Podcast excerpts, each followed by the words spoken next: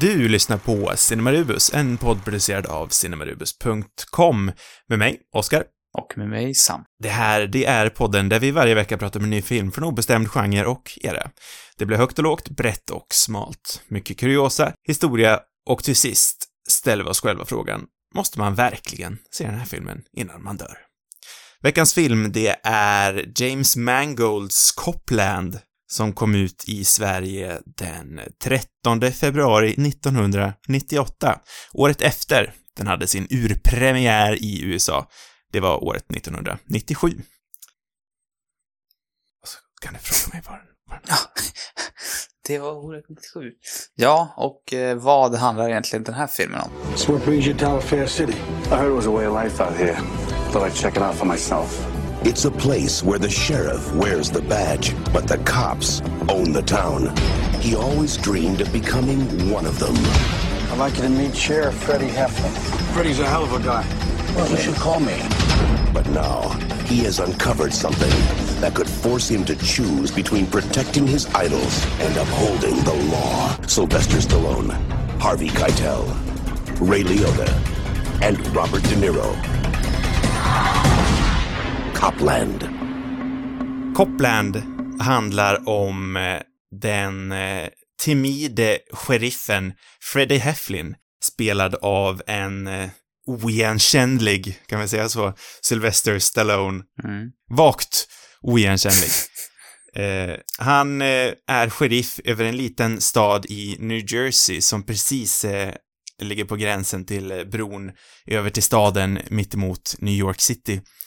Den här staden, den är ju lite speciell eftersom hela New Yorks eh, polisstyrka, eller en stor majoritet av polisstyrkan, har eh, bott sig där. Det är ju någon slags, någon, någon slags workaround de här poliserna har gjort, för egentligen så får tydligen poliser som jobbar i New York inte bo utanför staden. Men eh, av någon anledning på grund av några transit cops, transit cops får bo i Connecticut och Jersey. Och på något vis så, det hör inte till saken. Poliser bor i alla fall De utanför säger det i början av stad. filmen kanske. Exakt. De Niro har Ja. någon slags Det har jag glömt bort nu. narration där i början. Och de här poliserna, det är ju inga trevliga poliser visar det sig.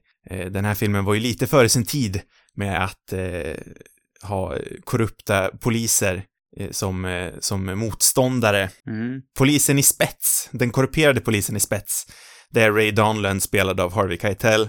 Eh, Med sig så har han eh, Robert Patrick, Michael Rappaport, eh, Peter Berg med flera.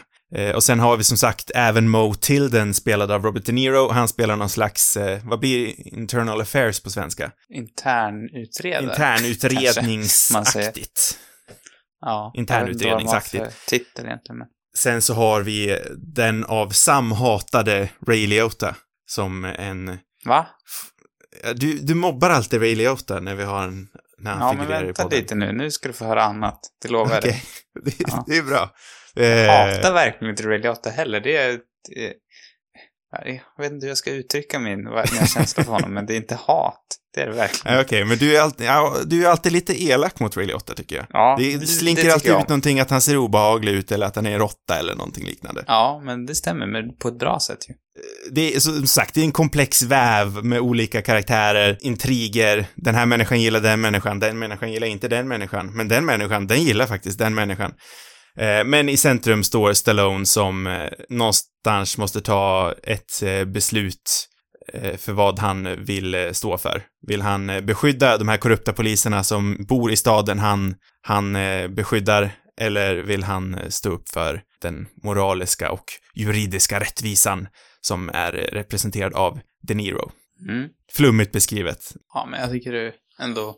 Du fick mig att förstå, nästan. Någonstans, om vi verkligen ska koka ner det, så blir det här en slags eh, urduell mellan Keitel på den ena sidan som representerar eh, korruption. Vi har De Niro på andra sidan. Bara den liksom duellen är ju en, en klassisk en vid det här laget. Eh, och De Niro representerar lag och rättvisa och i mitten så har vi Stallone som måste välja sida.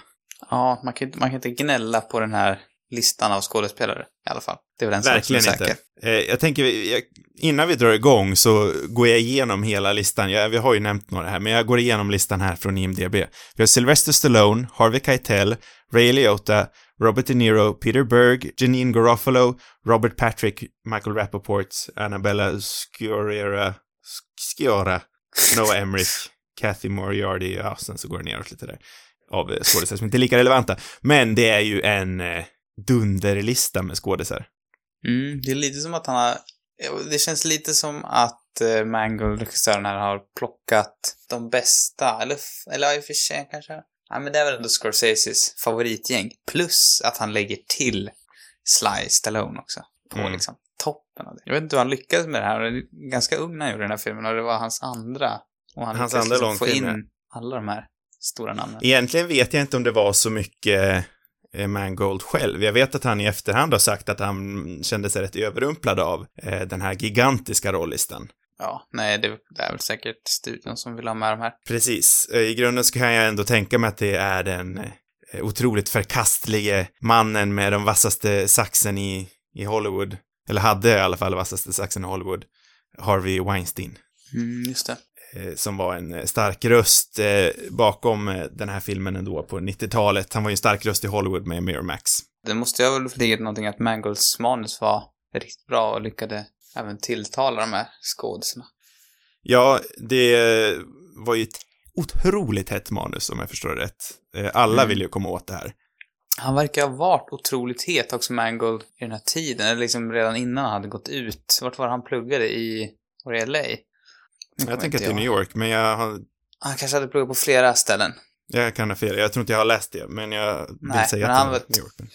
Ja, han är ju född i New York, men jag har för mig jag... Ja, strunt samma vart han pluggade, det är inte så intressant, men han verkar ha varit, liksom ett hett byte för studiosarna redan tidigt. Och hans första film, Heavy, var väl...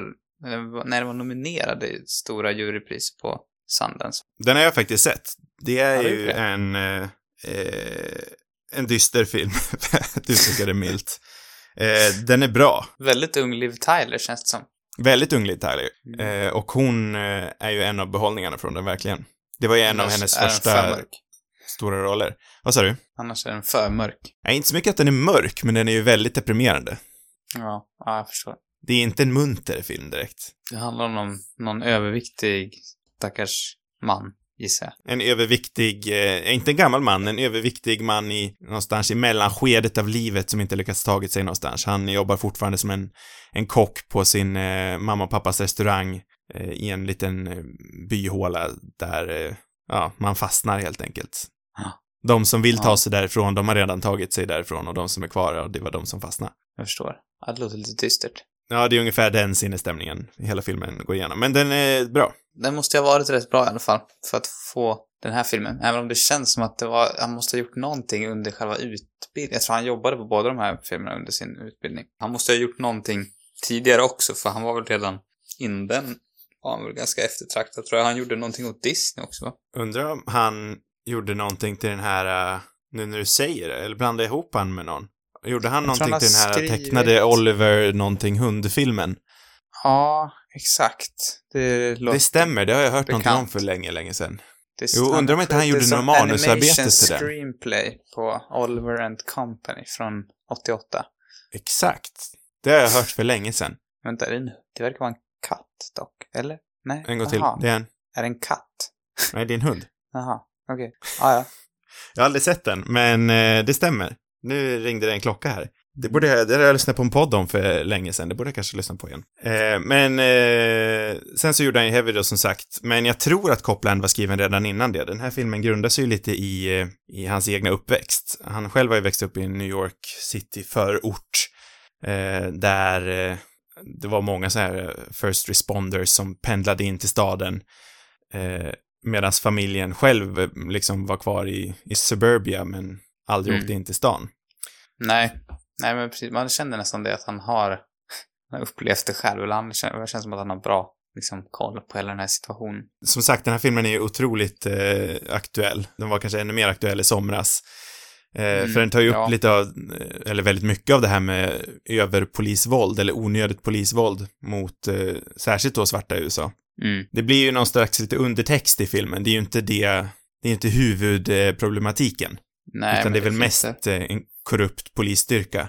Men rasismen är ju det som eh, drar igång allting. Det är svårt att, att, att bortse från liksom. Precis. För det var inte någonting jag tänkte på när jag valde filmen, men jag slogs verkligen av hur relevant det kändes. Det var relevant fast du inte hade tänkt det. Och det är alltid trevligt att vara lite relevant from time to time. Mm. Vi är inte det så Du ofta. borde bara liksom ta åt det och låtsas som att du var eh, medvetet. Ett medvetet val. Ja. Ja. Jag brukar ju själv tänka att vi är nog kanske Sveriges mest irrelevanta filmpodd. Mm, det gillar jag. Det är alltid trevligt. Ja. Eh, det är så väldigt många samtalsämnen här man kan gå in på. Vi har ju Stallone för första gången någonsin som i sig är liksom, vi hade kunnat spendera till en, podd, en hel podd till honom tror jag. ja, det där har jag funderat på. Undrar om man skulle, vi, någon gång borde vi nästan prata om en skådespelare eller någonting. Ja, jag skådespelar specialer, det hade faktiskt varit lite trevligt. Mm. Jag skulle vilja prata om Stallones potentiella hårtransplantation till exempel. Ska vi börja med Stallone då på en gång? ja. För det här är ju en sån här film som gör mig i grunden förbannad. För Stallone är ju så jävla bra när han bara lägger manken till, tycker jag. Mm. Och jag blir liksom arg att han inte, att han direkt går tillbaka och bara gör massa skit. Han är liksom lite sådär mysigt tjock här också. Eller ja, tjock Ja. och tjock är han väl inte, men han är ju verkligen inte tjock. Men han, är, han har lite mer hull. Mm. Han verkar väldigt fokuserad på hur många procent eh, kroppsfett han har när jag läser hans Wikipedia-sida. Och här har han liksom släppt på det lite grann. Ja, det var ju liksom den stora snackisen inför den här filmen, att Stallone har gått upp i vikt. Han är, han menar allvar den här gången. Han har gått upp 40 pounds. Nu vet jag inte vad det Ja. är, om det är 16 kilo eller något sånt där runt omkring. Det var ju liksom det man snackade om, att här är Stallone som ni inte har sett han sen möjligtvis Rambo. Slutet på Rambo, vilket var ja, x antal år innan, det måste ju vara. Var han tjock i Rambo? Nej, men han var, sen han var seriös. Ja. Tjock hade han ju faktiskt aldrig varit för, det har du rätt i. Jag vet inte, är han ens tjock? Nej, han är ju inte så tjock, men han är ju lite, han är ju plufsig. Ja, men han har lite, han har lite hull bara, tänker jag. Ja, lite rultigare än vanligt. Lite, Mm. han har Han lite ser rödlätt om ut. kinderna. Han är väldigt härlig ju. Han påminner Mm. mig om, nu, det är nästan så att det borde vara någon sorts så här. Det känns som att jag alltid ska ta upp Twin Peaks, men jag, Mm. jag gör väl det en gång till. Mm. Bara ändå. Han påminner väldigt mycket om, om sheriffen i Twin Peaks. Harry S. Truman som han heter. Fast han är liksom smalare då, men han har liksom inte samma stil. Han är så jäkla mysig på något vis. Jag har någon, jag vet inte, en otrolig romantisering av amerikanska sheriffer tror jag. Det kan ha varit Truman i Twin Peaks som liksom startade det och nu med Stallone här också känner jag bara jävlar vad de är trevliga. Ja, och återigen så kan jag liksom inte kommentera på det här för jag har fortfarande Nej, inte du kan sett inte relatera. Det är ännu en dålig grej med mina återkommande referenser. Men du blir kanske sugen. Ja, jag vill ju se Twin Peaks, men det är mycket Mm. man vill se på. Så är det. Så är det. Eh, men det är ju såna här roller Stallone borde ha spelat hela sin karriär. Mm, det Kanske inte bara att han liksom spelar den här, den här liksom godhjärtade björnen eller vad, man ska kalla. Men eh, han borde inte blivit en actionhjälte och det gör mig lite förbannad. Rambo förstörde ju honom lite grann. Han hade gärna fått vara båda. Man vill ju inte liksom plocka bort hans karriär som actionstjärna heller. Men han skulle ha gjort lite fler såna här roller. Kanske han skulle ha tänkt lite mer Christian Bale. Upp och ner i vikt sådär. Ja, Typ precis. en av varje. Varannan vatten fast varannan action. Typ. Det. En bra karriärsregel ändå. Ja. Nej, för när jag såg eh, den här så tänkte jag ändå att, ja men det här är ju Rocky igen lite grann. För jag hade inte sett Rocky på många år. Mm. Eh, men så idag så gick jag tillbaka och kollade på Rocky. Och det här är Mm. ju faktiskt en helt annan karaktär. Alltså, han är ju en legit väldigt bra skådespelare här. Både i Rocky Mm. och här, och det är ju två helt olika karaktärer. Visst, de har lite samma drag. Lite så här, ja men godhjärtade som sagt. Den eh, godhjärtade jätten. Mm. Men det här är inte samma, för Rocky är mycket mer happy-go-lucky. Han tänker inte så mycket. Han, är, eh, han liksom rullar på bara och, och, och, och skämtar. Men inte Freddie Heflin här, av någon som tänker jättemycket Rocky. nej, nej, och det tror jag inte att han gör. Men Freddie Heflin här, han tänker väldigt mycket. Det är, det händer saker bakom Stallones ögon här. Mm, ja men verkligen. Det är, det är så, det är så trist det där med just att han är en så bra skådespelare egentligen. För att Mm. har man sett till exempel Expandables-filmerna så Mm. det är liksom på något sätt definitionen av dåligt skådespeleri från Mm. Stallone. Det är, där är han ju, ja, precis så där dålig som man tänker att han... Eller där liksom får man bilden som ändå, jag tror de flesta tänker honom, att han är liksom en dum actionhjälte. Han ser lite ut som en sån här actionfigur nästan. Det Mm. finns någon, det finns någon stillbild från någon sån här, vad heter det, Rambo-film. Så han ser verk, verkligen ut som en actionfigur. Så det är svårt att avgöra om det är en bild på en docka eller om det är en verklig människa. Ja, det hjälper ju inte att han säkert har lika mycket procent plast i sitt ansikte som en actiondocka, så det... Nej, förhoppningsvis inte då kanske. Eller när började den inpumpningen egentligen? Det känns som att... Här syns det ju faktiskt inte så mycket. Nej, Men måste ha eh, kommit lite film, senare. filmen han gjorde efter den här, Get Carter, 2000 Mm. prick tror jag, då börjar han se lite plast ut. Ja, det är så. Sen tycker Visst. jag även att han kan sett lite plast ut innan det här och jag vet inte om fettet då överrumplade plast, plasten på något vis. Jag vet inte. Jag läste också, som inte jag visste om, att han, att han är typ förlamad i nedre delen av ansiktet lite grann. Visste du det? Mm. Mm, där. Jag kände till det redan. Men eh, det var roligt att, han, att det var under födseln som, eller komplikationer under hans födsel som gjorde att han hade blivit lite förlamad. Och att det är därför han har den här lite snea munnen och det här sluddriga talet. Det hade jag ingen Mm, aning. ett hängande ögonlock tror jag också va? Ja, ah, just det. Lite grann. Något som verkligen hjälpte Rocky i den karaktären. Ja, Det liksom framhävde ju bara det här att det här är en karl som har tagit en eller två för många slag i ansiktet. Ja. han föddes liksom till Rocky. Ja, men han är ju Rocky. Han kommer aldrig kunna komma undan att han är Rocky. Nej, Och och, det- och vill man ens komma undan det? Nej, jag tror inte han vill komma undan det heller. För det gör ont. Än idag tycker jag faktiskt att han inte vann Oscar för Creed. Jag tyckte verkligen att han förtjänade den. Mm, just det. Men det är ju Sen sjukt tyckte- det där, men man ska, man är ändå inne på Rocky liksom, vilken, Mm. för jag menar han start, han hade ju en ganska, alltså innan Rocky var han ju ingen. Liksom, han hade Nej. rätt tufft och Mm. var väl på väg att ge upp skådespeleriet. Och sen så skriver han själv manuset till Rocky eh, och kräver liksom att han ska få spela huvudrollen. Och gör Mm. det, och den blir liksom en dundersuccé. Och hur många Oscars var den nominerad för? Ja, Den det var vet liksom- jag inte, men den vann väl till och med bästa film och... Ja, men exakt. Den vann bästa film. Jag, tror, jag, jag tyckte att den var för typ nominerad för 11 Oscars, men det låter nästan helt sjukt. Ja, men det kan nog stämma. Det måste vi nästan kolla upp. Ja, för den var säkert nominerad för manus, bästa musik. Jag tror den vann bästa film och bästa regi i alla fall, sen vet jag inte något mer. Bästa foto vart den säkert nominerad för. Ja, typ 10 eller... Ja, den är typ där uppe. Vänta, jag kan inte räkna, det är slarvigt. Jo, ah, okej, 10. Den vann tre. Alltså bästa regissör, bästa film, bästa klippning, inte manus då. Inte musik.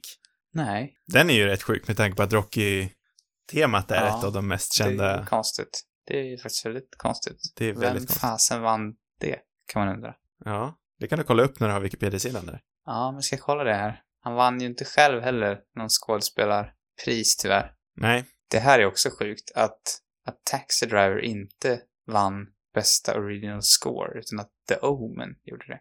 Fy fan. Ah, vadå, så det var Omen som vann över Taxi Driver och... Nej, inte...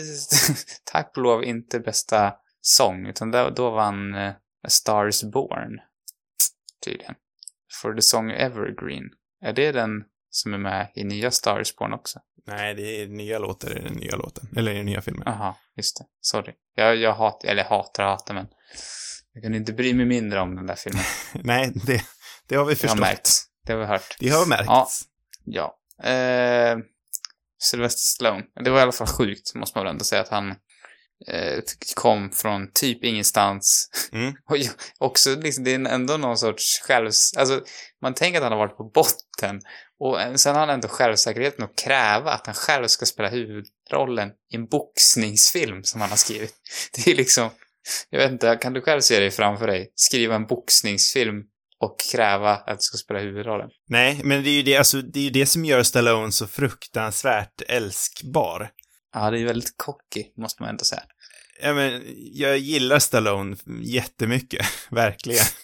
För han är ju ändå, han är en konstnärssjäl där bakom den tuffa exteriören. Och jag tror ju också Ja. att det är den här bakgrunden som ändå kanske förde han och Mangold samman, för Mangold gjorde ju lite samma resa med den här filmen. Han skrev den, men han stod ju fast vid att det är jag som ska regissera den här. Även fast jag Ja, tror att. Miramax och Weinstein egentligen ville gett den till någon annan. Men man, jag tror man, jag vet i och för sig inte vad, vad Rocky höll, eller vad Stallone höll på med innan så mycket, men jag, man tänker ju honom att han ska vara liksom som en Arnold Schwarzenegger-typ, liksom att, för han var väl, det var väl inte liksom, han kom väl inte från scenskolan direkt, Arnold. Nej, han var ju Mr. Mr. Universe. Muscle Man. Han var ju bodybuilder. Ja, och, man tänker på något sätt att Stallone nästan också har den bakgrunden, men han Mm. ju liksom Verkligen skrivit en Oscarsvinnande film och kommer verkligen från scenskolan, så att Mm. det är, ja, man har mycket, det finns mycket fördomar känns det om honom. Mm. Just på Men- grund av alla de här actionfilmerna. Titt som tätt så får han ju liksom för sig att nu jävlar är det dags för en, för en förändring. Mm. Och att han liksom inte, för innan den här så hade han ju precis gjort Judge Dredd och några floppar. Hans karriär var ju på väg, på väg lite neråt. Han själv började ju ledsna på att bli sedd som den här actionhjälten. Och då så gör han ju det här beslutet att verkligen, att verkligen kämpa för att få den här filmen. Jag tror Mangold var ju egentligen inte så sugen på att ta Stallone, eller någon av hans eh, status som huvudroll. Nej. Eh, och det var ju Stallone då som, alltså normalt sett i en sån här situ- situation så hade det ju varit Mangold som åkte till Stallone för att träffa honom inför filmen. Men här var det ju Stallone som åkte till New York för att möta Mangold och liksom, ja men försöka kämpa sig in i filmen. Mm. Och jag tror väl, från första början så hade ju Stallone, eller Sly, vi säger Sly, jag tycker det eh, låter bättre. Han hade ju åtanke att spela Gary Figgis, Figgis, Ray Liottes karaktär. Ah, okej. Det var ju liksom hans första tanke, men sen så vart han huvudkaraktär. Och Liotta, å andra sidan, hade ju som, han ville helst spela Freddy. Mm. Eh, men det vart eh, omvända roller där och jag tycker ju att många säger ju att, att, eh, eller vad ska jag säga? Jag, jag tycker att den här filmen funkar på grund av Stallone, inte trots att det är Stallone. Eller att den här rollen funkar på grund av Stallone, inte trots Stallone. Mm. För Just det. det här bagaget han tar med sig, som Rocky, som Rambo, som de här liksom, eh, ja men Rocky blev en actionhjälte, Rambo blev en actionhjälte. Den här liksom machomannen, idealet, att han vänder på den och blir den här eh, nedtryckta eh, polisen vars drömmar aldrig... Softisen. Ja, men softisen. Eh, den eh, kontrasten gör Freddy till en väldigt stark karaktär. Jo, men han tycker- gör det också så jäkla bra att man glömmer ju verkligen bort allt han har gjort tidigare, tycker jag. Men jag tycker också att det här tidigare, kontrasten från det här tidigare gör hans karaktär extra sorglig på något vis. Jo, det kanske blir ännu Så jag tycker att hans bagage medför. Mm. Jo, men det är också att man, jag tycker man glömmer bort det på något sätt. Mm. Alltså, det är som att han aldrig har gjort någonting tidigare.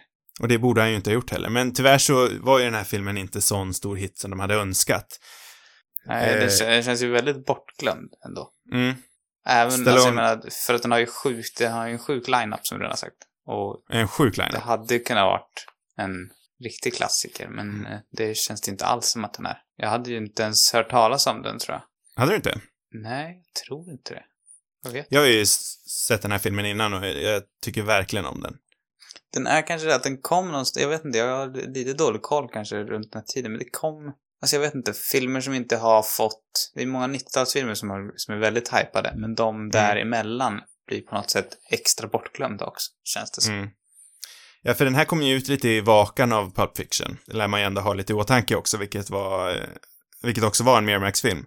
Och jag Mm. tror ju kanske att Weinstein-brorsorna hade önskat att det här skulle bli, med tanke på rollistan, att de hade önskat att det här skulle bli lite av en likvärdig hit. Ja, men det måste man väl ändå tänka, det känns som att de har ju verkligen satsat. Jag tror också att det var en av anledningarna till varför Stallone, att de ville att Stallone skulle göra lite av samma, eh, Stallone, Stallone och eh, Travolta har ju lite samma roller, att de gjorde en comeback som de sen inte gjorde någonting av, tyvärr. Nej, just det, just det. Men vad är det som gör att den här filmen inte fick, var, varför blev den inte någon hit för? Ja, men det är nog det som eh, var farhågan innan, att Stallone-fansen som gillar hans actionkarriär tycker inte om att det här var ett drama. Att det här var ett seriöst, kompletitativt drama. Medans eh, liksom arthouse-cineasterna vill inte gå och se en Stallone-film bara på grund av att det är Stallone och han gör trash. Mm. Så den handlar ju liksom någonstans i gränslandet mellan, ja vad ska man säga, mellan liksom film and a movie. Den, den distinktionen är helt svår att ge rättvisa på svenska, men i USA så tänker jag att film, det är någonting mer seriöst och movie, det är liksom action och blockbusters. Ja, just det. Jo, nej men det måste ju vara det som är problemet. För det, ja, det känns ju verkligen som att den, de som tilltalas av Stallone vill inte se den här filmen och ja, vice versa som du sa. Det är vad jag kan tänka mig i alla fall. Och det var ju som sagt också en farhåga för dem, alltså innan, när de gjorde filmen under tiden. Om man gillar både film och movie, då är det ju en perfekt Men den har ju växt i anseende också med åren skulle jag säga. Ja, och det kanske handlar också om att, att Mangold har växt i anseende. Eller jag vet inte. Inte bara kanske, men folk har kanske återbesökt den. Med Logan så måste man ju ändå säga att Mangold har eh, skyrocketat med, eh, i sin karriär. Mm, mm. Han har ju liksom fått en publik till sina filmer som, är, som han inte hade sett innan tror jag. Nej.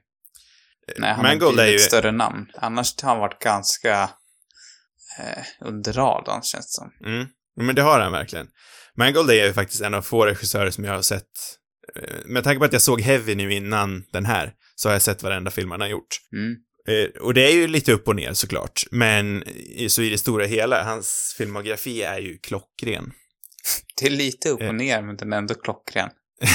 Nästan Nej men alltså, det är, det är otroligt höga toppar. Och dalarna är inte så daliga. Nej, jag förstår. Den enda som inte är, det är ju inte en kontroversiell åsikt, men den enda som inte är bra, det är ju eh, Night and Day med Tom Cruise och Cameron Diaz. Så den här Kate and Leopold med Meg Ryan och Hugh Jackman, den är alltså bra. Eh, ja, men jag, det, det är en av dem som var längst sen jag såg, men jag vill minnas det ändå som att den var rätt charmig. Men det är ju absolut en av de mindre egentligen bara. Men det som jag också tycker är så fascinerande med Mangold Mm. är att han har en tendens att dra ut, alltså karriärsbästa framträdanden från många i filmerna. Mm. Det börjar ju redan tidigt med Heavy, för jag tycker att Liv Tyler har aldrig varit så bra som hon är i den filmen, och då var det en av hennes första filmer, om inte den första. Nej, jag tror det var hennes andra. Alltså, man skulle kunna göra ett starkt argument för att det här är Slice bästa roll, här är Copland. Ja. Både Hugh Jackman och Patrick Stewart är också eh, fruktansvärt bra i Logan. Eh, Angelina Jolie är, hon har nog sin bästa roll i Stulna år, eller Girl Interrupted. Och sen så, eh, Joaquin Phoenix är lite svår, men alltså också ett starkt argument skulle kunna göras att han är bäst i, eh, i Walk the Line. Det känns som en av hans, liksom, var det där han blev stor stjärna kanske? På något sätt. Eller, han var väl Ja, stor stjärna för sig kanske. innan. Jag menar, men jag vet inte, han var ju mer i fokus, alltså i Gladiator är ju tidigare såklart. Och det tycker jag personligen är en väldigt bra roll från hans sida. Men eh, där var han ju inte kanske, det var inte han som spelade huvudrollen eller man ska säga. Nej, alltså Gladiator öppnade ju upp Hollywood för honom. Och Walk the Line liksom, den satte hans karriär.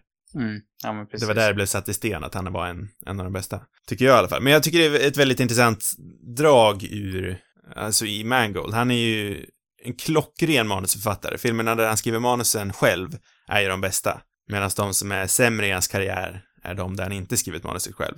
Mm. Och så får han ju som sagt ur de här äh, briljanta framträdanden ur, ja men nästan till alla som är med i hans filmer. Jag tycker det var lite roligt att se Ray Liotta i den här filmen, om vi ska komma tillbaka till honom, för att Mm. han, han har väl aldrig varit så här charmig som han är i den här. Han spelar alltså, att du kanske tycker att det låter som att jag hatar Ray Liotta är för att han ofta, han spelar ju jäkligt otrevliga typer, eller liksom, Mm. de, det är inte de charmigaste killarna direkt. Nej. Eh, och han passar ju väldigt bra som det. Men här tycker jag de, liksom, att Mangold har lyckats hitta en roll som pass- passar honom minst lika bra som den här lite Mm. försupna vännen som man inte riktigt vet om man kan lita på, men i slutändan ställer upp ändå. Han känns, ja, han känns som gjord för den här rollen och jag har alltid tänkt att han bara är gjord för den där, ja, jag vet inte, den där typen han spelar i Maffiabrödet till exempel. Ja, den här råttiga. Det här är ju Ja. någonstans eh, liksom Liotta-karaktären, Liotta-stereotypen några år senare. Liottas karaktär Gary Figgis några år tidigare, alltså i filmens värld, var ju Mm, en av eh, Harvey Keitels lakejer. Mm. Och då, alltså när han var en lakej, så var han nog mer av den här stereotypa Liotta-karaktären. Men Ja, i filmens värld så. så har han ju utvecklats och gått vidare i det, och det är ju väldigt intressant att se Liotta spela. Ja, nej, det, det tror jag var väldigt roligt att se. För det är som du säger, man vet inte riktigt om man kan lita på han. Egentligen så bör man nog kanske inte riktigt göra det, men någonstans så tar ju ändå eh, samvetet över. Ja, ja men exakt. För en annan karaktär, eller en annan karaktär som Elliot har spelat som jag verkligen gillade, det var ju när han spelade en, jag menar en vanlig advokat i Marriage Story. Det är ju också väldigt, alltså han är, han är ju bra Liotta, när han får möjligheten. Men han har ju också blivit väldigt det. typecastad som de här råttorna. Ja, det är sant. Det hade jag glömt bort nu att han var med där. Där var han faktiskt väldigt bra. Mm. Nej, han, Han är är, duktig. Jag gillar han skarpt. Sen Så... så, också kanske en Oscarsvärdig... Nej, jag vet inte. Jag vet inte ens vem som var nominerad det året. nej det vet inte jag heller. Strunt samma. Det är många egon i den här rollistan. Det är ju stora namn. Stora Mm. namn i mer eller mindre små biroller. Eh, Ja, och det var ju, får de också bra. om jag förstår det rätt så var det ju inte alltid helt lätt. Så i det stora hela så var det ändå liksom en gemytlig stämning på sätt. Men ibland så tog ju de här egorna över lite grann. Eh, bland annat så, eh, Ray Liotta till exempel, eh, gjo- gjorde ett beslut att inte snacka med eh, Robert Patrick eller Michael Rappaport Mhm. eh, alls eh, förrän han gjorde den här scenen i baren där, där Ray Liotta liksom stoppar in en sån här dartpil i eh, Robert Patricks näsa. Just det. Eh, och efter det, då eh, så började de snacka med varandra. Så han sa någonting, what do you think about that Terminator? Och då så var det liksom över. Så han, han ville liksom bygga upp någon slags eh, tension emellan de två. Just Han ville bygga upp en spänning innan, eh, innan han liksom kunde slappna av och vara sig själv och att de kunde ha det trevligt ihop. Just det, Robert Patty, det är han som... Vad, vad heter hans karaktär i Terminator 2? Eh, det är något T1... Vad sa du? Thousand? T-1000 heter Nej, det är väl Arnold, va? Nej, han är inte bara Terminator. Nej, han har ju också en ett, ett Han har också modell. ett nummer. Jag är inte så... Han Jag har är också- inte så... Jag är inget Terminator-fan. Men enligt IMDB heter i alla fall Robert Patricks karaktär T-1000. Ja, då är det han som är 1000. Eh, Precis, det är ju där han är mest eh, känd ifrån. Men det andra stora... mustaschprydda svinet. Precis, exakt. Det är ju han som har tagit över. Han har ju eh, blivit eh, Keitels right hand man efter eh, Liotta lämnade. Mm. Sen har vi också det här stora mötet mellan De Niro och Keitel igen. Deras karriärer har ju liksom korsats lite genom alla tider egentligen. De eh, sågs ju här sist bara i eh, The Irishman. Ja, och deras karriär började väl nästan Precis. ihop. Eller Scorseses första stora min... Eller jag vet inte, det är inte hans första kanske, men Mean Streets. Hans Ja. första stora i alla fall. Mm. Så möttes de ju igen i Taxi Driver och de har säkert spelat ihop i någon annan film också. Så det är, bara det är ju liksom också ett väldigt spännande casting att sätta dem som två motparter här. Ja, Men, eh, en annan... någon sorts light-version av, eh, av De Niro och Pacino i Heat, tänker jag. Ja, men lite. Fast de hade ju aldrig mötts tidigare på Nej. film. Nej, men det är ändå, alltså det är ändå smart casting tycker jag. Men det, de har ju också väldigt stora egon. Det är ju de här macho-egorna som samlades på den här eh, inspelningen och det fanns ju också en historia eh, när de hade sin första inspelningsdag. Det var i eh, eh, när De Niro först kommer till den här, det här lilla Jersey-samhället och går in på någon mack eller någon supermarket och köper sig en kaffe och där så står Keitel och company redan och hänger. Och det vart ju tydligen en sån stor diskussion den dagen. De slösade bort hela inspelningsdagen för Keitel och De Niro bråkade något otroligt om vem det var som skulle gå in. Eh, skulle De Niro redan befinna sig på det här supermarketen eller skulle Keitel redan befinna sig här? Vem är det som kommer in och överrumplar den andra? Vem är det som ska få övertaget i den här scenen? Det var en diskussion som pågick eh, i princip hela dagen. De Niro vann till slut, va? De Niro vann till slut uppenbarligen. Men jag tror också... Givet ändå. Jag tror också att det var så det stod i manus och att eh, Mangold till slut, som något nervös nybörjande regissör, mm, liksom kände nu måste jag ta, nu måste jag ta ställning här. Det är jag som bestämmer. Nu kör vi enligt manuset. Det är De Niro som kommer in. Så jag tror väl kanske att det var så det till slut avslu- avslutades. Men det är ju ändå eh, spännande att se de här giganterna mötas, tycker jag. Mm.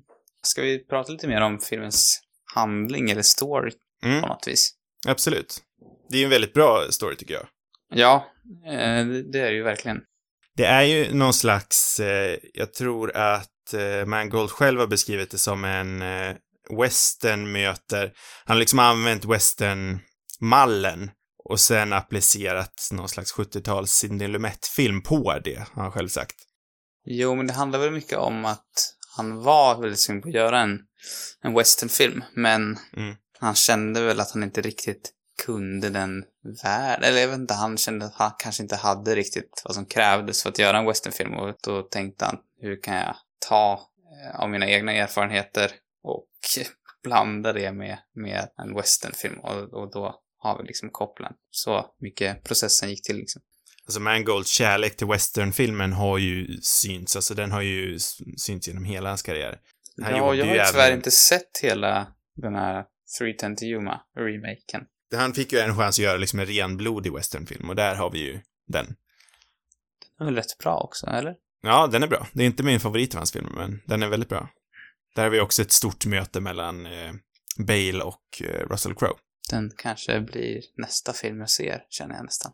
Kanske. Det tycker jag inte att du skulle göra fel i att välja. Ja, nej men det, det är i alla fall den här western... Vad är det liksom? Vad är det, vad är, vad är det liksom, vilka element kan man säga är, kommer från western-filmen egentligen? Ja, men jag skulle vilja säga att det är lite av den här svartvita moralen.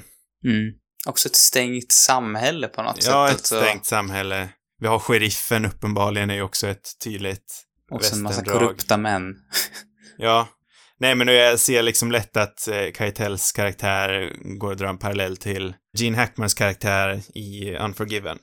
Mm. Som den här liksom onda, han som styr hela samhället. Ja, nej men och det, jag såg för inte så länge sedan den här klassiska westernfilmen High Noon också med, Mm. med Gary Cooper, där han spelar någon, ja, han, det ska komma massa, eller det kommer någon gammal kriminell som har blivit frisläppt och han ska försöka ta hjälp av folk i staden men det är ingen som vill ställa upp.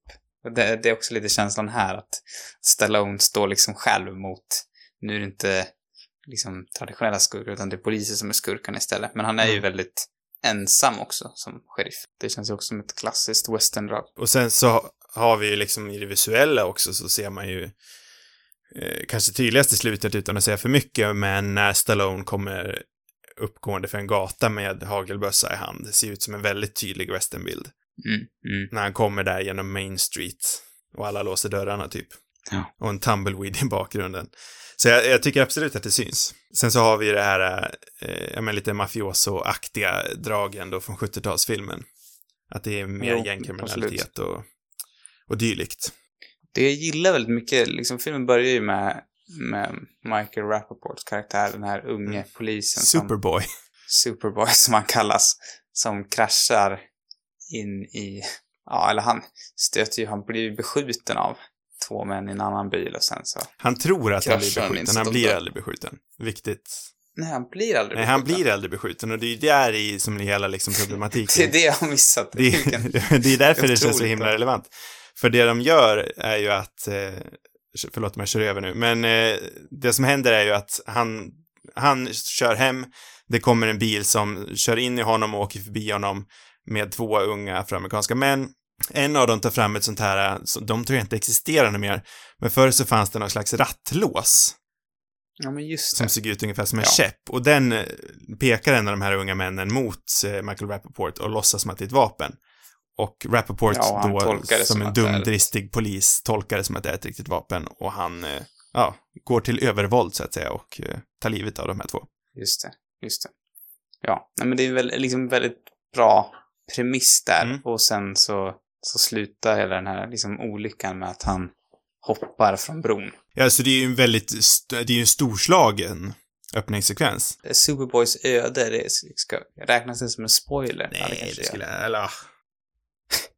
Det är en Nej, del- alltså man får, del man får veta väldigt tidigt att Superboy lever ju faktiskt. Ja, att de andra poliserna har liksom hjälpt till och, och räddat honom. Precis. Det är ju någon slags Från- cover-up där. Ja, exakt. Och liksom den premissen är eh, otroligt bra tycker jag. Mm. Eh, men om det är något jag ska kritisera med filmen tycker jag att de lite kanske slarvar bort mystiken i, i det. Mm. Alltså att det avslöjas lite för tidigt. För Mm. ganska snabbt får man med säkerhet ändå bekräftat att Superboy har blivit omhändertagit, eller de har liksom fört bort, bort honom och, och gömt honom. Ja, så det är ju nästan till scenen efter. Ja, men exakt. Och det är ju väldigt uppenbart. Det hade funnits liksom, jag vet inte, det hade funnits en större spänning tycker jag i hela filmen om det hade varit mer otydligt. Sen finns det ju en, liksom, en viktig del av det är ju att Stallones karaktär känner till ganska tidigt, jag menar alla som bor här vet ju mer, det känns som att de vet mer eller mindre att, att Superboy lever. Han rör sig ju ganska liksom öppet i det här samhället. ja. Vilket är också lite konstigt kan jag tycka. För att liksom risken att någon läcker det. Men det är ju å andra sidan så har de ju hela rättssystemet, eller de har ju åtminstone det hela polissystemet med sig. Harvey Keitel och hans män. Ja, man vet ju det. Alltså, Ehm. är man den som avslöjar någonting, då kommer man ju bli, direkt bli eh, liksom förkastad Ja, i det här samhället. Man kommer inte bli omtyckt. Och det är ju, jag, jag håller med dig. Men det gör ju också, det sätter ju lite mer eh, konflikt i eh, Slice karaktär. Ja, nej men det, jag hade typ på något sätt velat sett kanske bara att avslöjandet hade skett lite senare, att det var, jag vet inte. Mm. Eller att man hade, man som tittare inte hade vetat om det, men man hade typ misstänkt att Sly visste om det. Eller jag vet inte. Ja. Att, ja, lite mer mystik hade man kunnat byggt kring det där tror jag. Och, och utan att liksom få, att man tappar liksom den delen av Stallones karaktärsutveckling också. Så jag mindes det, eftersom det var några år sedan jag såg den här filmen, så var det här Mm. avslöjandet mycket mer dramatiskt i mitt huvud. För Mm. avslöjandet så som jag trodde att det skedde, det var ju uppe när Stallone eh, till slut träffar Superboy face to face. Jaha. Eh, det var det jag mindes som avslöjandet, som skedde på en mycket mer dramatisk plats. Ja. Inte som att han stack men upp egentligen- huvudet i bakluckan. Ja, men precis. För att egentligen redan första dagen när Superboy liksom forsar sig in i, i ja, på i det här liksom området Mm. så, så ser ju Stallone honom. Mm. Och verkar redan där typ fatta vem det är, Mm. mer eller mindre. Ja, som sagt så ger det ju lite mera eh, karaktärsutveckling till Sly. Men eh, Mm. det tar lite edge från avslöjandet, det håller jag helt och hållet med dig om. Jag tycker också att, om vi ska återgå lite till Mangold, Mm. jag tycker att han gör ett väldigt bra och subtilt jobb här ändå för att vara så väldigt tidigt i sin karriär. Det här känns, det här är en erfaren hand som har styrt den här kameran. Jaha. Jag tycker, Jo, jag tycker bland annat så gör han väldigt subtilt så här ögon, eh, han jobbar mycket med ögon, med blickar. Mm. Eh, det är en begravningsscen, eller ja, det är Superboys begravning, hans fake-begravning. Så möter ju alla giganternas blickar varandra och det klipps eh, lite fram och tillbaka. Stallone möter Keitels ögon, Keitel möter, eh, är det De Niro som är där? Eller vem är det? Ja, blickarna går fram och tillbaka och vi känner liksom att, att eh, det, är, det, det är lite ångestladdat här va? Mm. Det, det är en sån här scen som lätt hade kunnat förts med dialog. Men det är mycket bättre att göra det visuellt. Ja. Den, den säger liksom väldigt mycket på flera olika nivåer här. Och allting är inte alltid uttalat. Och jag tror att det som... Jag är lite osäker på vilken version av filmen det är vi har sett här. För tydligen, den första versionen som släpptes så var ju Weinsteins ökända saxar framme och hade klippt bort rätt mycket. Men jag tror att den versionen som vi ser på, som finns på SVT Play nu och på HBO, det är nog Directors Cutten som släpptes för några år sedan. Ja, ah, okej. Så den är lite uppdaterad. Jag, jag tror att det är så i alla fall, för, men sen så är ju bland annat den här eh, narration, voiceover-delen i början av De Niro som egentligen känns helt överflödig. Det var, Det känns också väldigt Scorsese. ja, jo det är men det var också någonting som, eh, som eh, Weinstein kom in och krävde liksom i sista sekund. Mm, jo, men det kan man...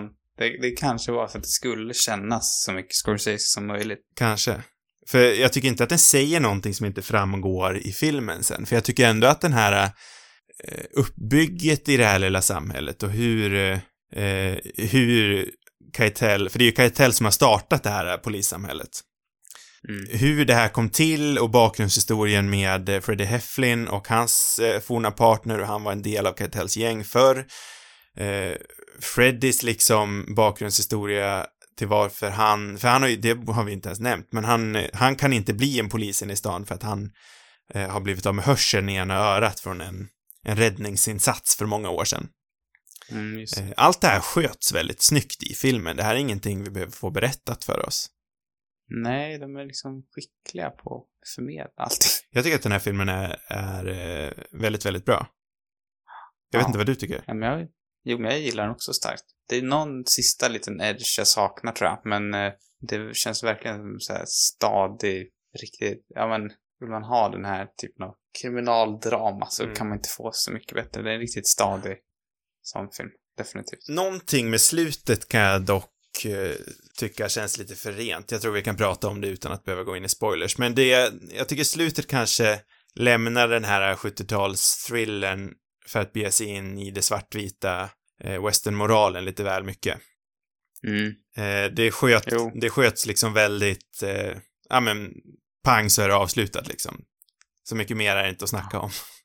Jag hade velat, jag hade velat haft det lite mer eh, nyanserat. Inte så svartvitt.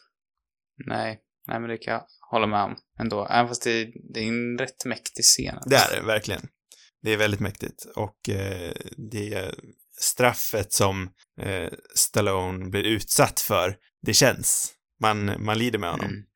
För Freddie Stallones karaktär är ju väldigt likable. Man gillar honom verkligen. Eh, han har ju Ja, det, också liksom flera lager. Precis som jag sa alldeles nyss så han har ju alltid strävat efter att bli en polisen i stan, men han får inte. Han är ju den här, det är ju en återkommande tematik från eh, Mangolds första film Heavy, att han är ju också den som fastnade i det här eh, lilla samhället liksom. ja, det är det ju verkligen. Och sen, det som vi inte heller nämnt är väl eh, hans, den här liksom kärleksdelen av filmen också. Mm. Han är, han har, vad, he- jag kommer inte ihåg vad hon heter i filmen. Elis. Ja, exakt. Hon som du hade så klurigt att uttala efternamn. Annabella Sciorra. Sciorra. Ja. Eh, men som han har räddat ur någon ur en bilolycka, eller bilen håller på att drunkna typ. Mm. Hans eviga kärlek, eller vad man ska säga, Mm. som är, hon är tillsammans Ja, och det var ju där han blev av med hörseln i örat också. Ja, ja, men precis. Och hon har gift sig vidare Ja, med eh, Peter Bergs karaktär, numera känd som regissör. Mm, just det. Peter. Jag tänker, ja, då tänker man ju bara på de här, vad fan har han gjort för filmer? Mycket Wahlberg-filmer. Tänk en Mycket valfri Wahlberg, mycket saker som Wahlberg. sprängs. Ja, precis. Michael Ja, Wahlberg, nej, så men, heter han eh, inte. Mark Wahlberg. Mark, Marky Mark. Um, nej, men och det är ju också på, han har också gett upp på något sätt sitt kärleksliv känns som, Mm. på grund av henne. Det, det finns ingen annan värld att bry sig om. Så att det, hela hans liv är ju på något sätt Det är ju en karaktär som Ja, egentligen så hade kunnat Ja. klipps bort, men jag tycker att hon är så nödvändig här. För att hon lägger ju den här lilla extra nyansen och tragiken till Freddy. Ja, och där, de lyckas också väva in Bruce Springsteen-låtarna. Precis. Tack vare hennes medverkan. Och det, det är ju liksom så här toppen av, det är liksom grädden på moset tycker jag. Vi är ju ändå i Jersey det liksom. ju perfekt. Ja, men precis. Det måste inte vara lite Springsteen. mer rätt. Mm, och det sätter ju, ja, det riktigt bra känsla. Jag har aldrig älskat eh, Stallone så mycket som jag gör i den här filmen. Nej. Jag, Så är det bara. jag gillar ju verkligen Rambo, men det här är ju där uppe alltså. Rambo. Nej, ja, jag verkligen gillar Rambo också. Första Rambo är jättebra. Men jag alltid gillar Rocky menar jag. Mm. Eh, för tydligen så, det, det, under min research här så har jag ju upptäckt att det, det finns någon slags konstig fascination med sköldpaddor som är genomgående i Stallones karriär. Mhm. Eh, för han har ju två sköldpaddor i första Rocky-filmen. Som han, ja, han har två stycken sköldpaddor som han köpte av, eh, av eh, hans kärlek, Adrian. Mhm. Eh, som han, lite kuriosa som faktiskt fortfarande lever. Han har dem hemma hos sig själv. Och då lever sköldpaddorna fortfarande? Ja, de, de har han i något eh, slags akvarium hemma hos sig i sin eh, stora herrgård i LA. Och de sköldpaddorna syntes även igen i Creed 2. Oj, det är helt... Hur gamla är de egentligen? Eh, Ja, hur gammal är Rocky? Är de som Rocky? Födda samma år som Rocky. Ja, men jag tror de var rätt små i, i Rocky-filmen. Nej, jag vet inte hur gamla de är, men de är ju gamla i alla fall. 40 plus är de ju absolut. Jag tänkte, när du sa Rocky tänkte jag mer på Stallone, typ. Eller för mig blir det Stallone Ja. också. Jag tänkte när han var... Ja, nej, som filmen. Rocky säkert lite äldre. Men eh, de hör inte riktigt till saken, men jag bara eh, la märke till det nu att sköldpaddor har ju börjat redan innan den här filmen.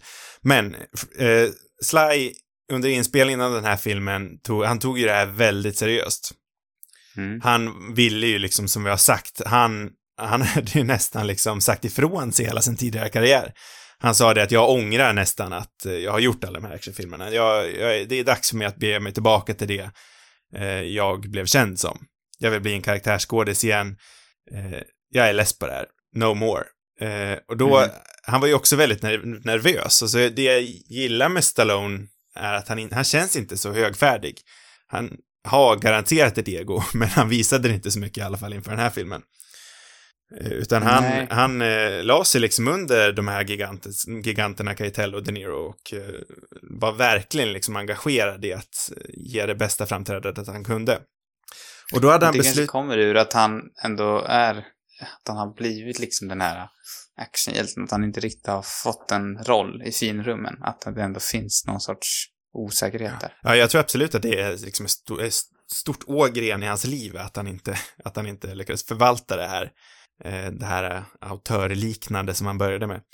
Men eh, när han då beslutade sig för att spela Freddie Heflin så tog han det som sagt väldigt seriöst och han beslutade sig för att jag ska vara en sköldpadda. Här återkommer sköldpaddan. Mm. Så under inspelningen hade han alltid en liten så här miniatyr, inte en levande då, men en liten sköldpaddedocka eller någonting liknande i fickan. Oj, det är... Ja. Som han liksom alltid hade med sig som Trevligt. inspiration. För han tänkte ju då någonstans att sköldpaddor är Var liksom... den mjuk eller var den hård? När du säger docka låter det Jag som tror en... det var en hård. Okej. Jag såg framför mig så här ganska stor kanske. Att han Var det hårt eller mjukt i fickan? Och så drar han upp en stor gos-sköldpadda. Nej, jag tror det var, det var någonting hårt han hade i fickan, tror jag. Mm. Eh, och tanken var väl då liksom att han har det här hårda skalet omkring sig, att han, han vet att det som sker i stan är inte rätt. Men han har det här skalet över sig.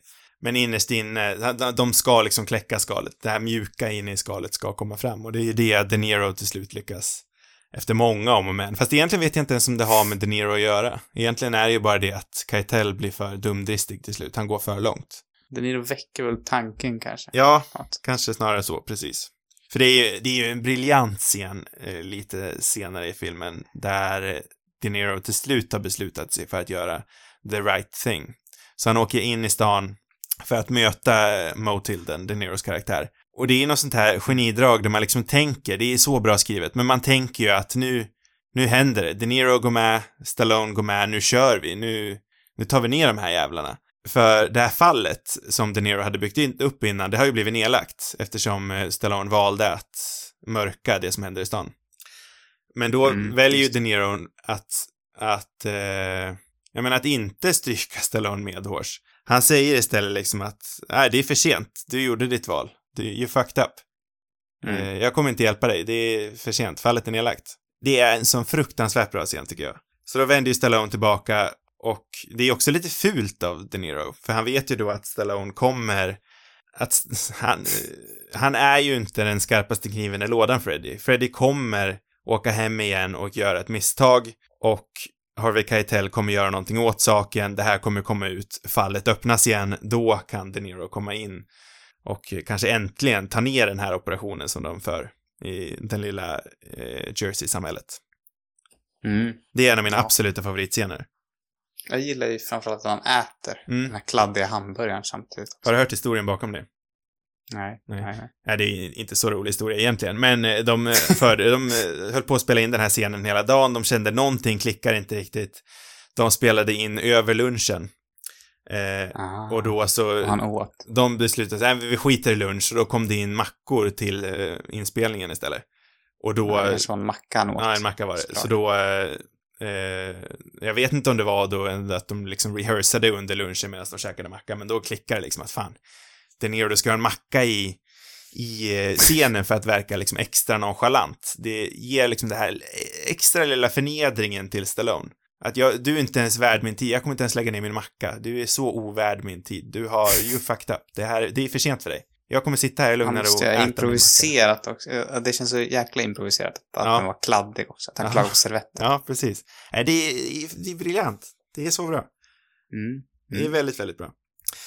Eh, jag hade tänkt att vi skulle snacka lite om det här att den här filmen, den är rele- relevant idag, men den var ju även relevant Mm. redan då. Det här var ju liksom i samma tid som Rodney King i LA och eh, LA-kravallerna. Det här med, Ja. med eh, afroamerikanska versus Eh, vita i, i USA har ju liksom varit ett hett ämne förr. Sen så gick det ner ett tag och nu har Ja, polisvåldet var väl inte, var ju aktuellt redan då såklart. Precis. Och långt, långt tidigare också. Ja, eh, men det var ju också någonting, eh, poliskorruptionen i New York var ju också liksom högt aktuellt, för det fanns någonting som heter Dirty 30, eh, med the 30th pre- precinct, svårt ord, eh, i Mm. New York som var korrupt och eh, höll på med massa knark och vapen. Någonting som man också ser lite drag av i, eh, i eh, Liotas karaktär. Ja, just det.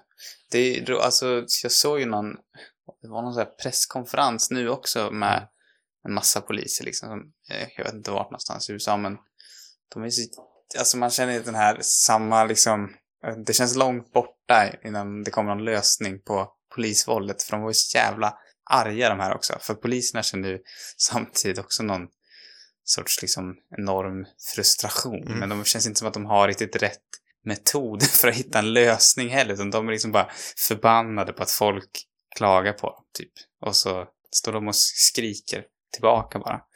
Det är lite samma, jag vet inte, känsla som här också, att det, det är ingen som det tar utvecklingen framåt, det är bara de som marscherar såklart har ju, försöker ta utvecklingen fram, men poliserna känns inte så som att de riktigt jobbar för bättring.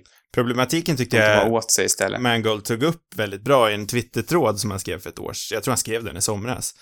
Eh, Mhm. eh, men när han skrev det liksom att poliser som inte bor eh, på stället som de skyddar, Mm. vilket är högst aktuellt i Copland, ser ju då det här stället som någonting annat. Det är någonting läskigt. Det är bara en arbetsplats jag åker till och sen flyr på eftermiddagen.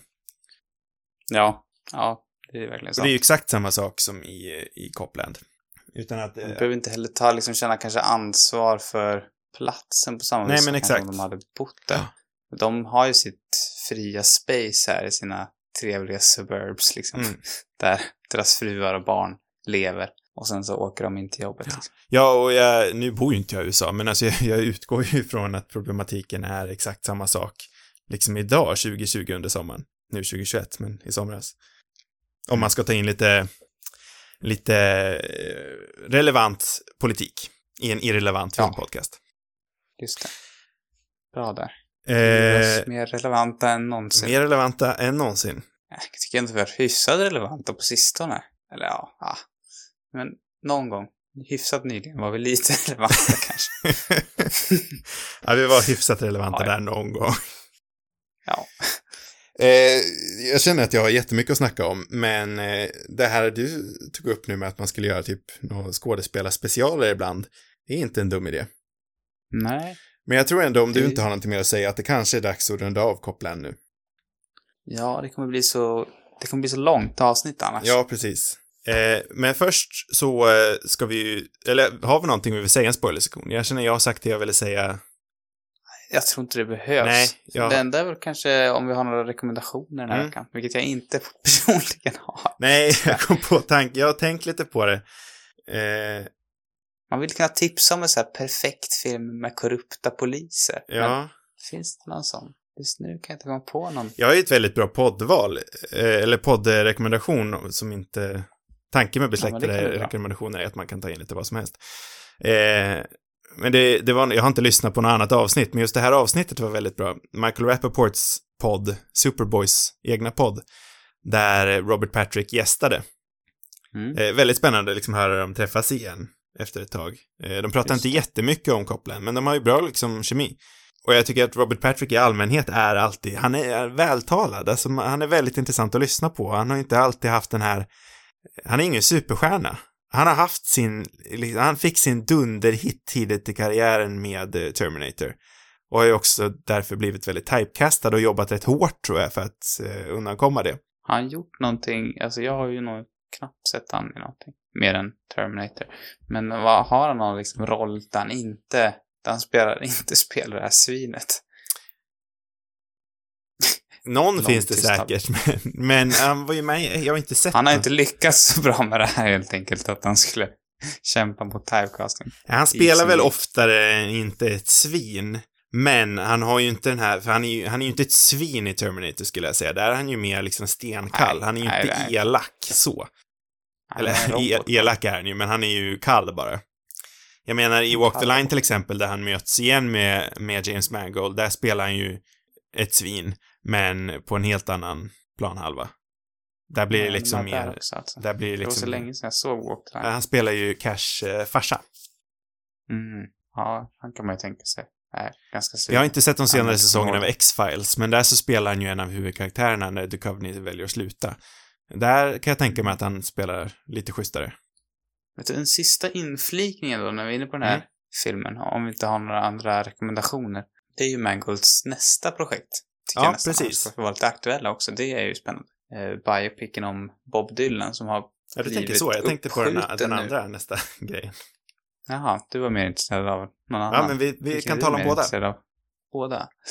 Ja, men han ska göra, eh, med eh, Timothée Chalamet kommer ju biopicen om Bob Dylan. Mm. Och jag är väl inte någon jättefan av biopics egentligen, men äh, Walk the Line känns på något sätt som en av de bästa, som jag minns det i alla fall, även om det var väldigt länge sedan jag såg den. Och eh, om det är någon som kanske kan göra en hyfsat så är det väl ändå Mangold. Ja, det känns ju också som att- ur-biopicken på något vis. Alla biopics sen efter den har ju någonstans gjort samma sak.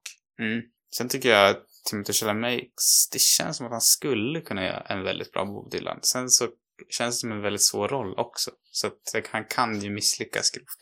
Man har inte riktigt sett honom göra, han har ändå spelat ganska, jag vill inte säga att han spelar sig själv, men han har inte gjort liksom en sån enorm transformation som jag har sett i alla fall. Nej, alltså även, även i den här Beautiful Boy till exempel, där han gör det här tuffa beslutet att spela en, en knarkpojke, så är han ju ändå alltid den här, han är ju en pojke. Han har alltid varit lite av en pojke. Ja, och det pojkiga har ju ändå Bob Dylan, åtminstone i början. Ja. Sen blir han ju något annat. Ja, jag vet inte, det är ett intressant projekt i alla fall. Det kommer ju inte komma ut på ett tag dock, för att jag tror har liksom förskjutit hela det projektet på grund av covid. Jag läste någonting om att det var, det passades inte riktigt att spela in en film som till stor del utspelar sig med massa extras i små, trånga klubbar eh, och barer, så att ja, det Nej. verkar vara skjutet på tiden. Ja, och det, det kommer väl säkert där vill, där vill jag också återgå till det här jag tog upp tidigare, Mangos tendens att dra ut fantastiska framträdanden ur sina skådisar. Hur, Mm, hur kommer. Chalamet och Mangold gå ihop? Vad, vad kommer Mangold få ur Chalamet? Det kommer bli väldigt spännande att se. Och det för mig också till eh, hans eh, nästa film som är mer satt i sten tror jag, och det är att han ska göra Indiana Jones 5. Jag är... Ja, den kanske inte ens är satt i sten den här Bob, att det här, för nu när jag kollar på IMDB syns inte ens. Nej, nej, jag kommer ihåg snacket längre. om den, men Ja, filmen tror jag är säker, men kan, han kanske inte är säker som regissör längre. kanske hoppat av. Men Indiana Ja, Jones ja, 5 men är ju på, satt i sten i alla fall. Och Mm. tanken av en Indy 5 är ju inte spännande för mig. Men tanken med Nej. Harrison Ford och Mangold ihop, den är spännande för mig. ja, det, det är en bra kombo. Den gillar jag verkligen. Så eh, någonstans är jag otroligt taggad samtidigt som jag är otroligt, otroligt otaggad. Jag vill ju att... Han, den har han inte skrivit dock. antar Jo, det har han. Han har gjort Ja, det drar jag från minnet, men jag är rätt säker på att han har det. det? Mm, inte enligt IMDB. Eh, men det, Är det fortfarande Kepp som har skrivit, eller? David Kepp. Ja, Jonathan Kasten och Philip Kaufman. Just det, Nej, Kasten. okej, Jo, men Kaufman Kost- på regis... Kasten var var med ett tag. Kasten, men Kaufman bara på karaktär såg jag. Det var... Det stämmer, Kasten var där ett tag, så var det säkert. Men Mangold har ju en tendens att stoppa sina fingrar, kladdiga fingrar i manuset ändå. Ja, han kanske har kladdat där. Det är kanske bara att IMDB inte är uppdaterat. Det tvivlar jag inte en sekund på. Eh, men eh, de två ihop är jag väldigt taggad på. Jag tänker så här, bara för att Mm. kasta in en rekommendation så tycker jag ändå att man kan se på Heavy, för den finns gratis på YouTube. Så eh, det finns, Oj. det finns liksom ingen Ja. anledning att inte se den. Egentligen hela Mangolds filmografi är väl på lite av en rekommendation. Ja, kanske. jo men det är den ju. För även när han, när de inte är klockrena så är de alltid intressanta. Det är ju ändå liksom, det är ett oväntat drag att göra en slags, eh, jag menar någon slags Bond-pastisch med eh, Cruise och eh, Cameron Diaz. Även fast den inte lyckades, så är det intressant.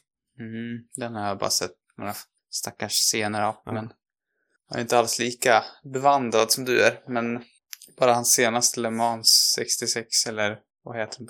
Ja, den har flera titlar den där. Ja, Le Mans inte någon 66 heter den ju på svenska. Ford vs Ferrari heter den ju i USA. Ja. Ja, nej men den är ingen superfilm, men den är jäkligt underhållande. Jo, men det är den. Jag tyckte den var lite för lång. Ja, det är möjligt. Men du gillar inte bilar lika mycket Nej, det gör jag inte. Och kanske inte Christian Bale lika mycket heller. Jag gillar Christian Bale, men jag tror att du gillar Christian Bale lite mer. Mm. Och det Eh. var allt för denna vecka. Eller? Eller? Jo, men det var det nog. Vi mer? ska ju bara säga om vi tyckte Om att den- man bör se den här filmen innan man dör. Ja, just det. Veckans jobbigaste fråga. Ja. Jag måste nog ändå tyvärr säga nej den här veckan. Tillbaka till mitt hårda jag. Jag eh, kommer nog faktiskt också säga nej, för jag tänker att det finns... Ska man säga ja till någon Stallone-film så blir det ju ändå Rocky, alltså det kommer man ju inte undankomma. Ska man säga ja till en Mangold-film så kommer det nog bli Like It or Not så blir det nog ändå Logan, tror jag. För den är, den personifierar liksom, den sammanfattar liksom alla dragen som Mangold någonstans har strävat efter under hela sin karriär. Och sammansluter den i Logan, tycker jag. Mm. Eh, Så det blir nog ett nej för mig också. Men det är en riktigt, riktigt bra film. Kan du instämma? Ja, ja, verkligen tycker jag. Jag instämmer. Bra. Sam, nu är det äntligen dags Mm. att välja vilken film vi ska prata om i nästa avsnitt. Ja, mycket arbete ligger bakom där. Eh, vi slutar med Matador från 1986 av Pedro Almodovar. Pedro. Den går att finna på, vad var det nu då? Var det Google? Nej, det var inte den. Cineasterna. Precis. Jag tror inte Nu det fanns. ångrar jag mig redan mitt val när jag insett att det var på Cineasterna. för att kvaliteten brukar vara aningen bristfällig. Bra tjänst i Men- övrigt, men kvaliteten... Så kan det vara. Kolla inte på en 4K-TV. Eh, nej, kanske inte. Har ni... Eh, när det någon gång ni ska kolla på Har- telefon, så är det nu. Ah, ah, lugn nu. Men om ni har kanske en 720-TV på max 32 tum. Ja. Eller ja, HD funkar ju faktiskt. HD. En HD-TV på, på 32 tum. Perfekt för cineasterna.